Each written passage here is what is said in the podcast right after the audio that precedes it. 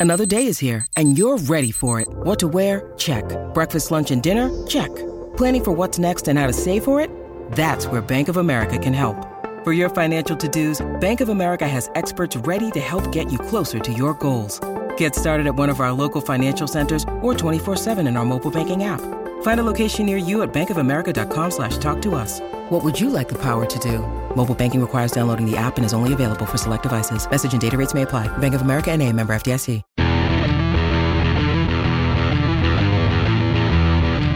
Powered by Clear Vision Development Group. This is Better Than Before with Tony Richards, a business leaders podcast. Each week, we'll provide you with top business insights, fresh perspectives from world class guests, and the tools you need to lead better than before. And now, here's your host, author, and business coach, Tony Richards.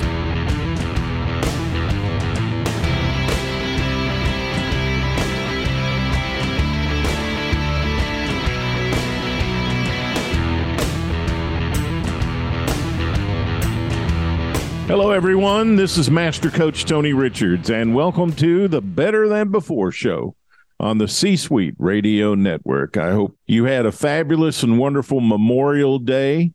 Of course, that is our national holiday in May, where we honor those who have given their lives in military service.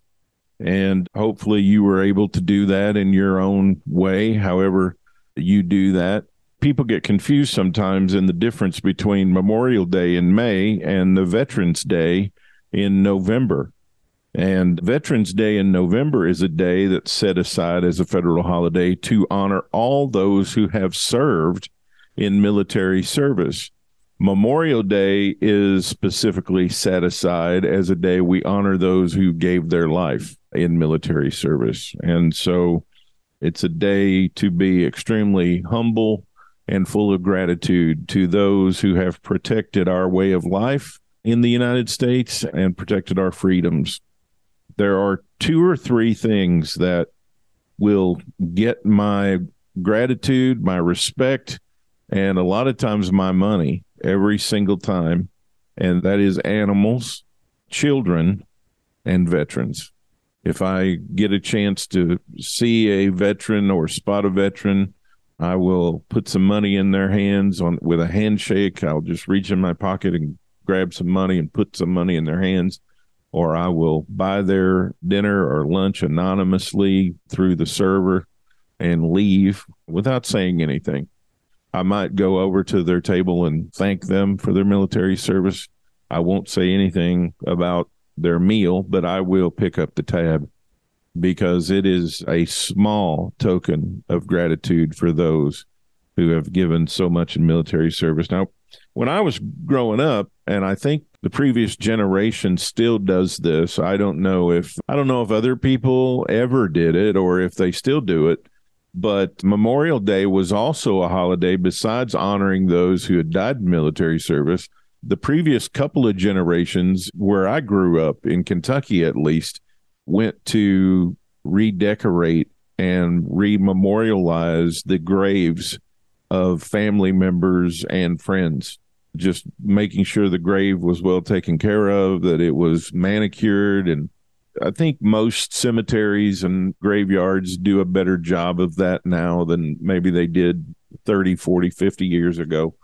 But memorial day was a day where my grandmother and my mom both my grandmothers and my mom would go and make sure the gravesite was well taken care of and put new, fresh decorations on the grave just to honor the family members and friends that had gone on before. But if you have a relative or a close friend that died in military service, my heart is with you today. And also, my honor goes out to those who have given the ultimate sacrifice. By today, we will know if history has been made and if the Celtics successfully came back from an 0 3 deficit to beat the Miami Heat to advance to the NBA Finals, or if the Heat can finally win a game, no time in history has a team come back from 0 3 to win a series. And so the Celtics are going to be trying to do that. And we will know today, by the time you hear this, whether they did it or if the Heat will be advancing to face the Denver Nuggets in the NBA Finals. I wonder what this long layoff will have done to the previously red hot Nuggets. I don't have any idea. It could revitalize them and re energize them and given them a rest, and they'll come out hotter than they were before, which would be hard to believe because they were red hot against the Lakers, man. Or if they've got a little rusty and will come back a little sluggish in the finals. We will find out. That's the great thing about sports. Sometimes it's very difficult to predict what will happen. And as I always say, that's why we play the games. If everything was going to happen the way it's supposed to happen, we wouldn't need to play the games, right? So it should be a great series. I'm looking forward to it a great deal, maybe as much as I have looked forward to an NBA Finals in quite some time. Columbia, uh, Missouri, where I live here, one of our more distinguished and famous residents, Stan Kroenke, owns, of course, the Denver Nuggets.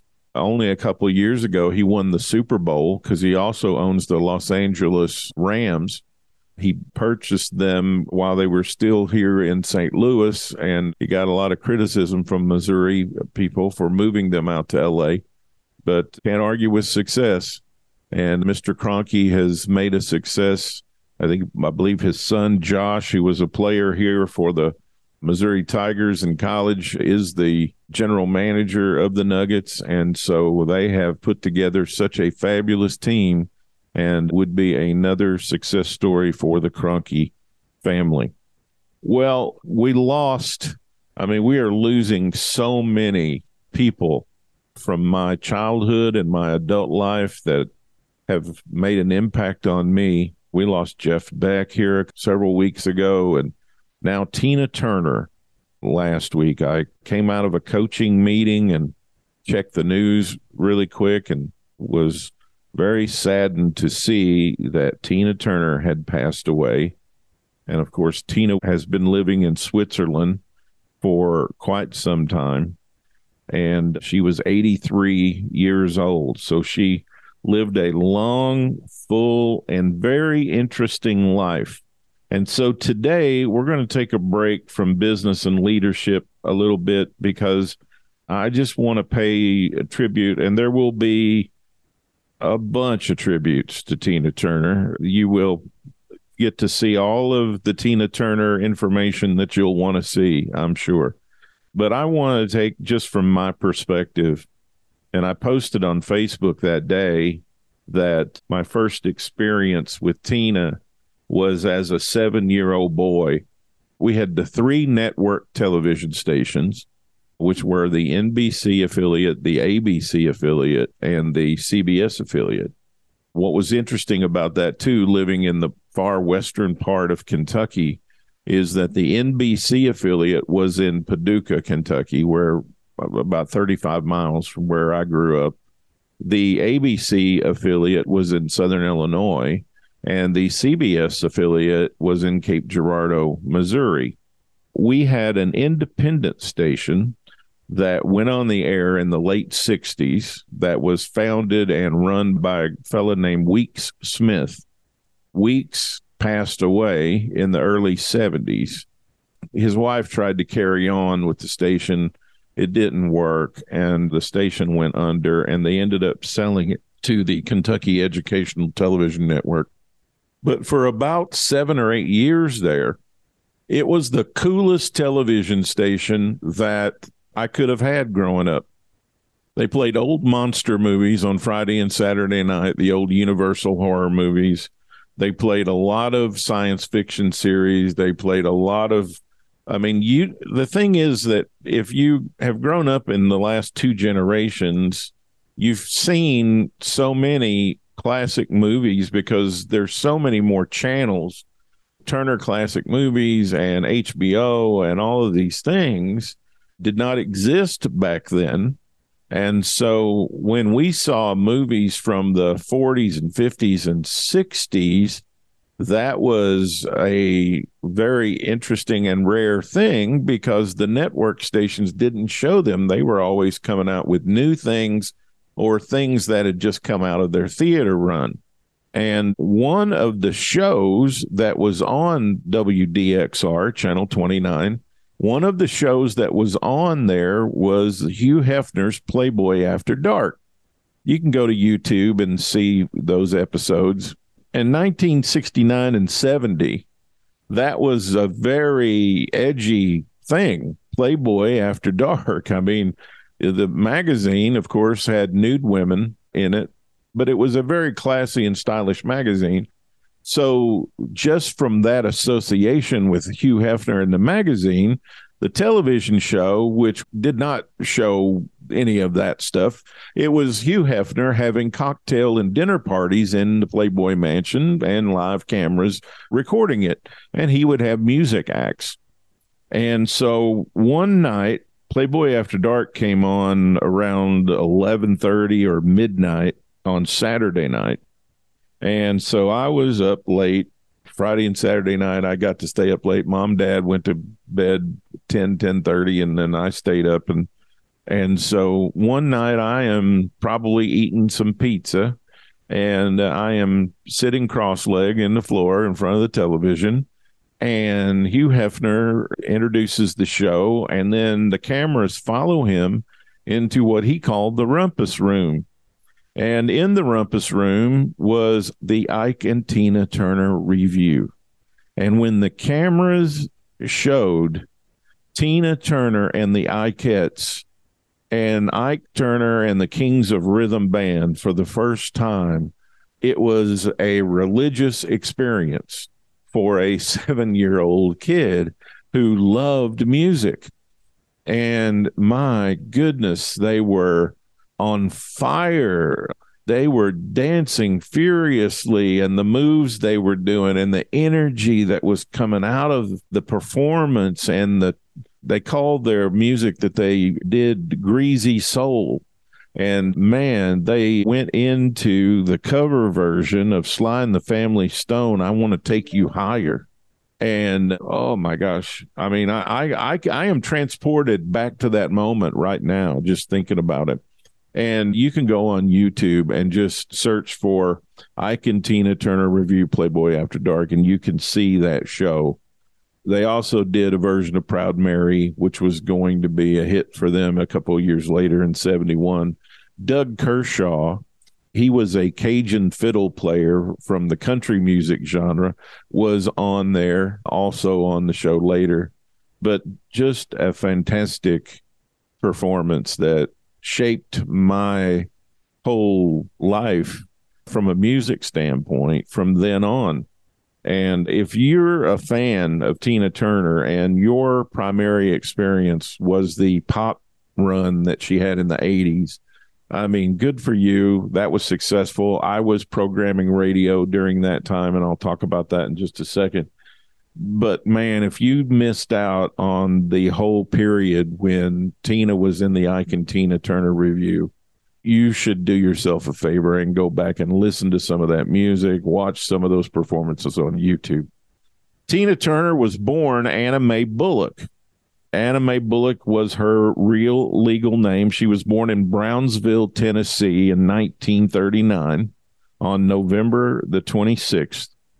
Brownsville is in West Tennessee.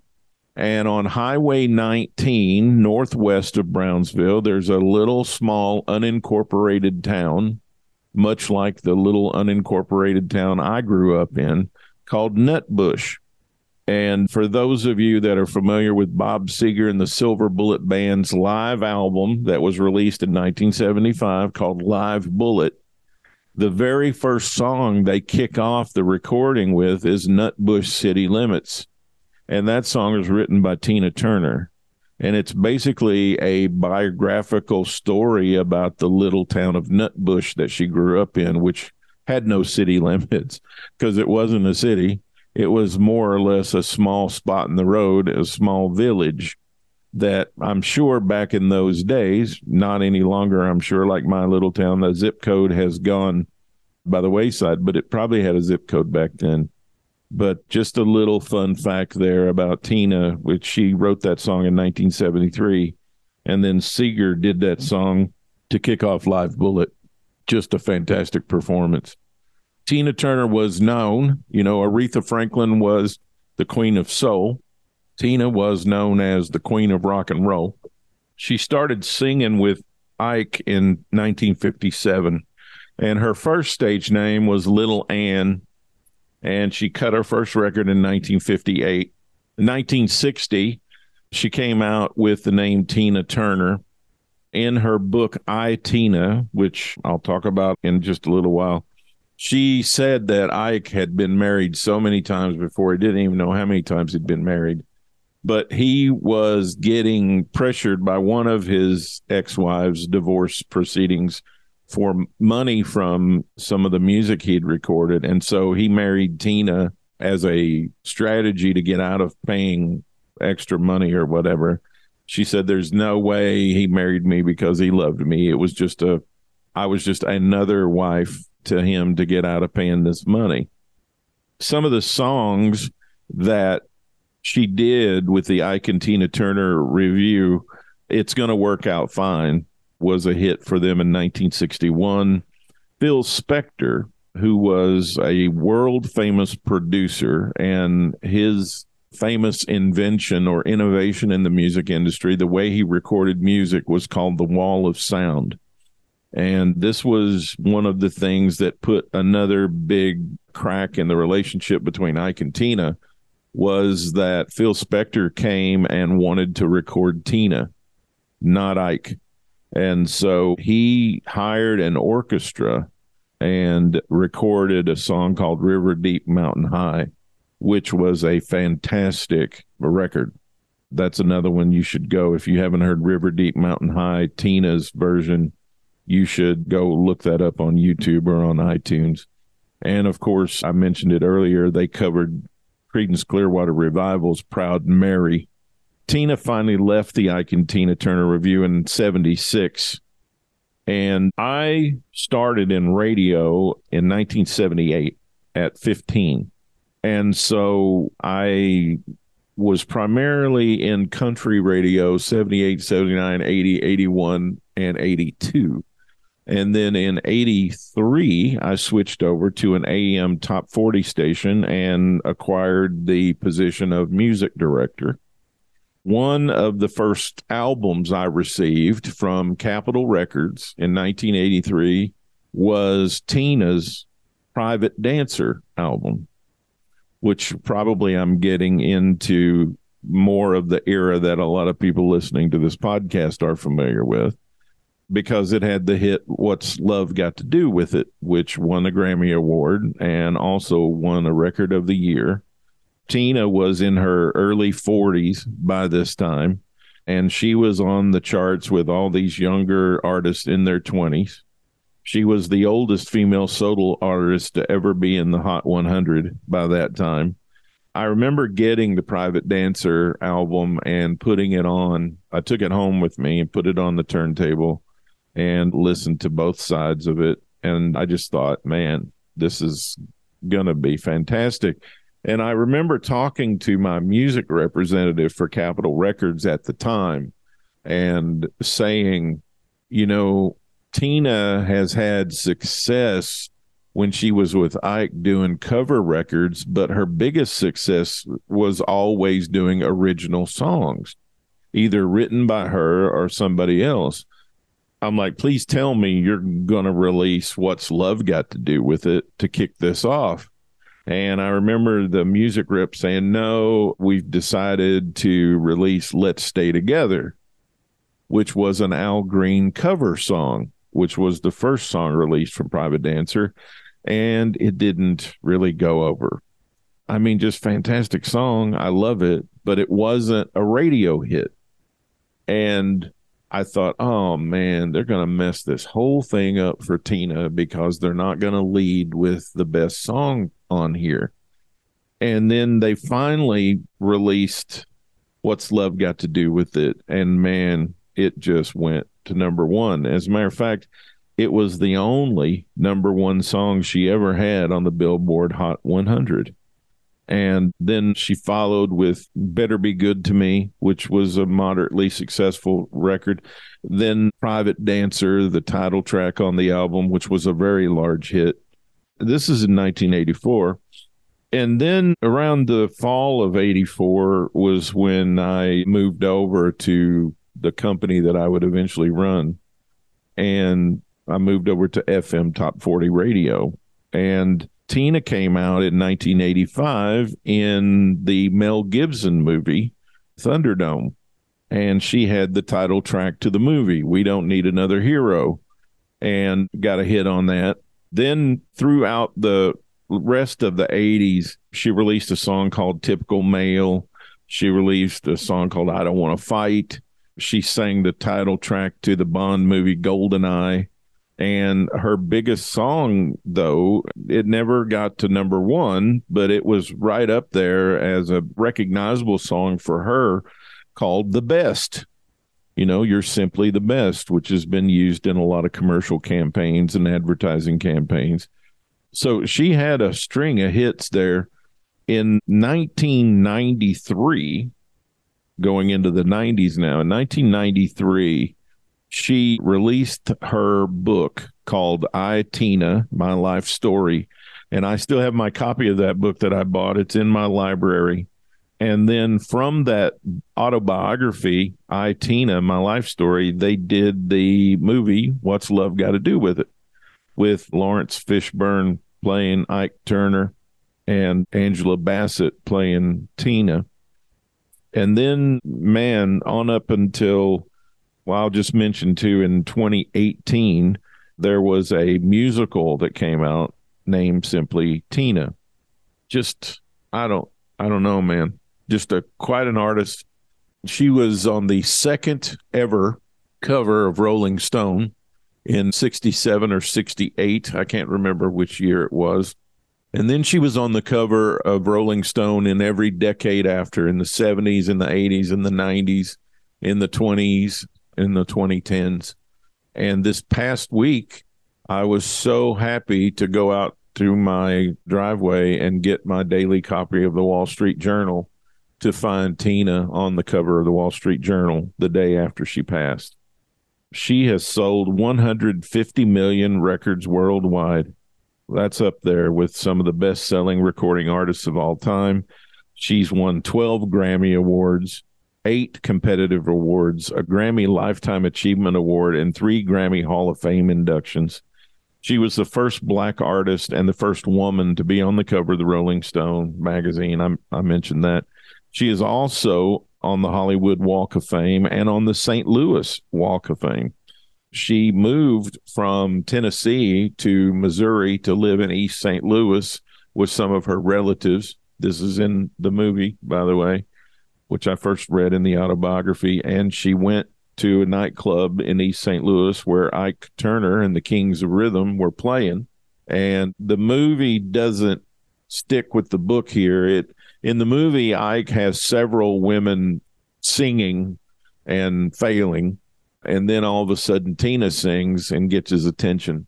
It didn't really happen that way and a lot of times movies take creative license to enhance the story or whatever. But they did meet in a St. Louis nightclub. Ike was fascinated with her singing and gave her the name Tina, which I think was inspired by Sheena, Queen of the Jungle, which was a comic book jungle hero. So Tina rhymed with Sheena and then he gave her the name Tina Turner also, and Ike trademarked that name. And they had legal fights over that after the divorce for many, many, many years. But that just gives you some idea of her awards. I also mentioned that she's in the Rock and Roll Hall of Fame. She went in with Ike Turner in 91, and then they finally inducted her as a solo artist in just 2021, just two years ago. She uh, was a recipient of the Kennedy Center honors in 2005, and she also won the Woman of the Year award. Anna Mae Bullock had quite a life and quite a career, and just a fantastic artist. And I'm sure that no matter what generation you come from, she influenced you in some way. She was just one of those artists that transcended generations and decades with her outstanding performances and her outstanding music. Now, a couple years ago in 2018, she came out with a new memoir called My Love Story. And she revealed in that book that came out that she had several illnesses going on. She had had high blood pressure since 1978, which she didn't do anything about.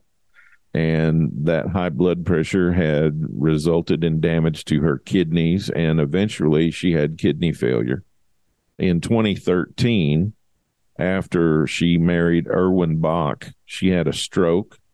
And after that stroke, she had to learn how to walk all over again.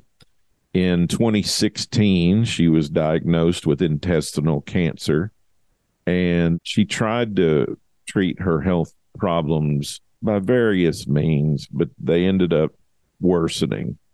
Her chances of getting a kidney transplant were very low. They tried to get her to start dialysis. She signed up with an organization that facilitated assisted suicide a procedure which is legal in the country she became a citizen of in 2013, which was Switzerland, where she eventually passed away. Her husband, Erwin, offered to donate a kidney for transplant. She accepted it and had her kidney transplant back in 2017.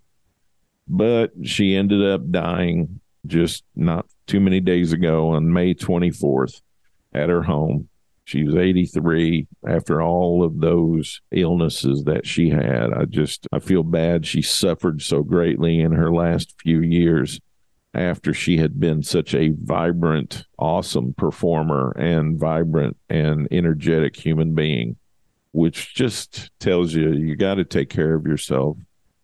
The most important thing in your life should be your health. It should be priority number one because things that you don't think about when you're young and when you're vibrant and when you're healthy, you leave those things, you damage yourself through rough living, which her whole marriage Dyke Turner was horrendous with all those years of abuse and physical torment.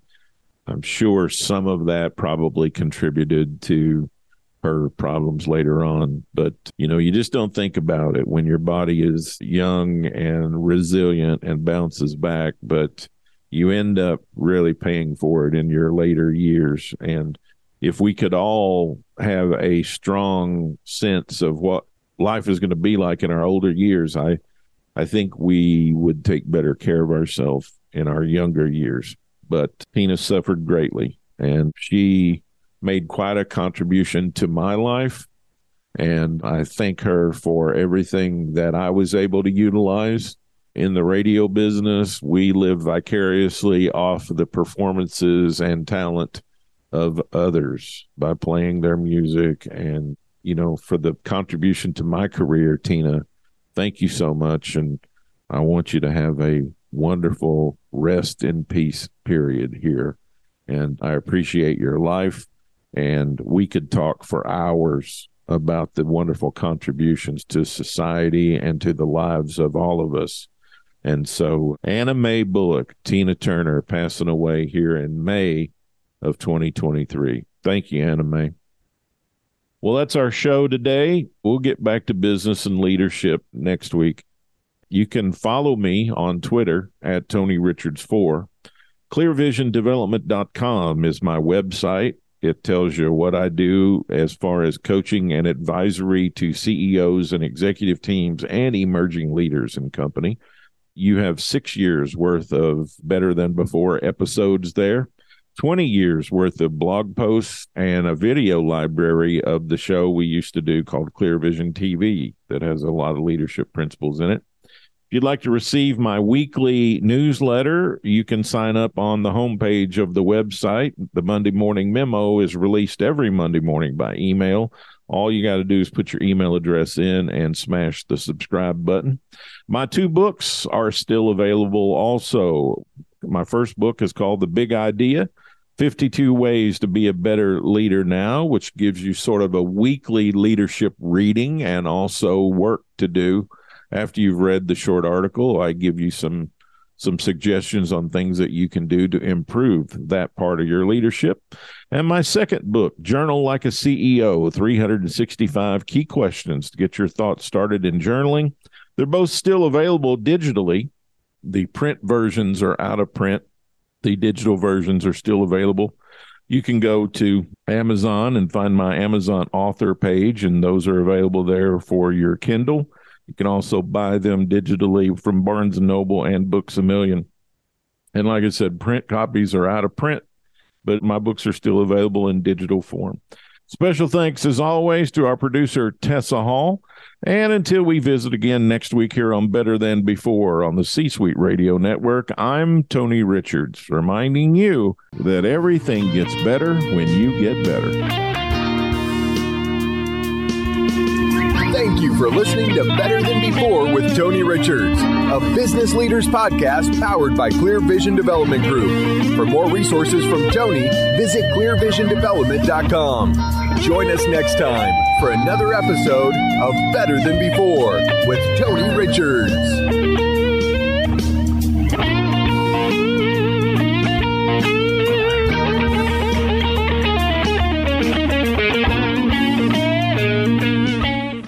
This podcast is a part of the C Suite Radio Network. For more top business podcasts, visit c-suiteradio.com. This podcast is a part of the C Suite Radio Network.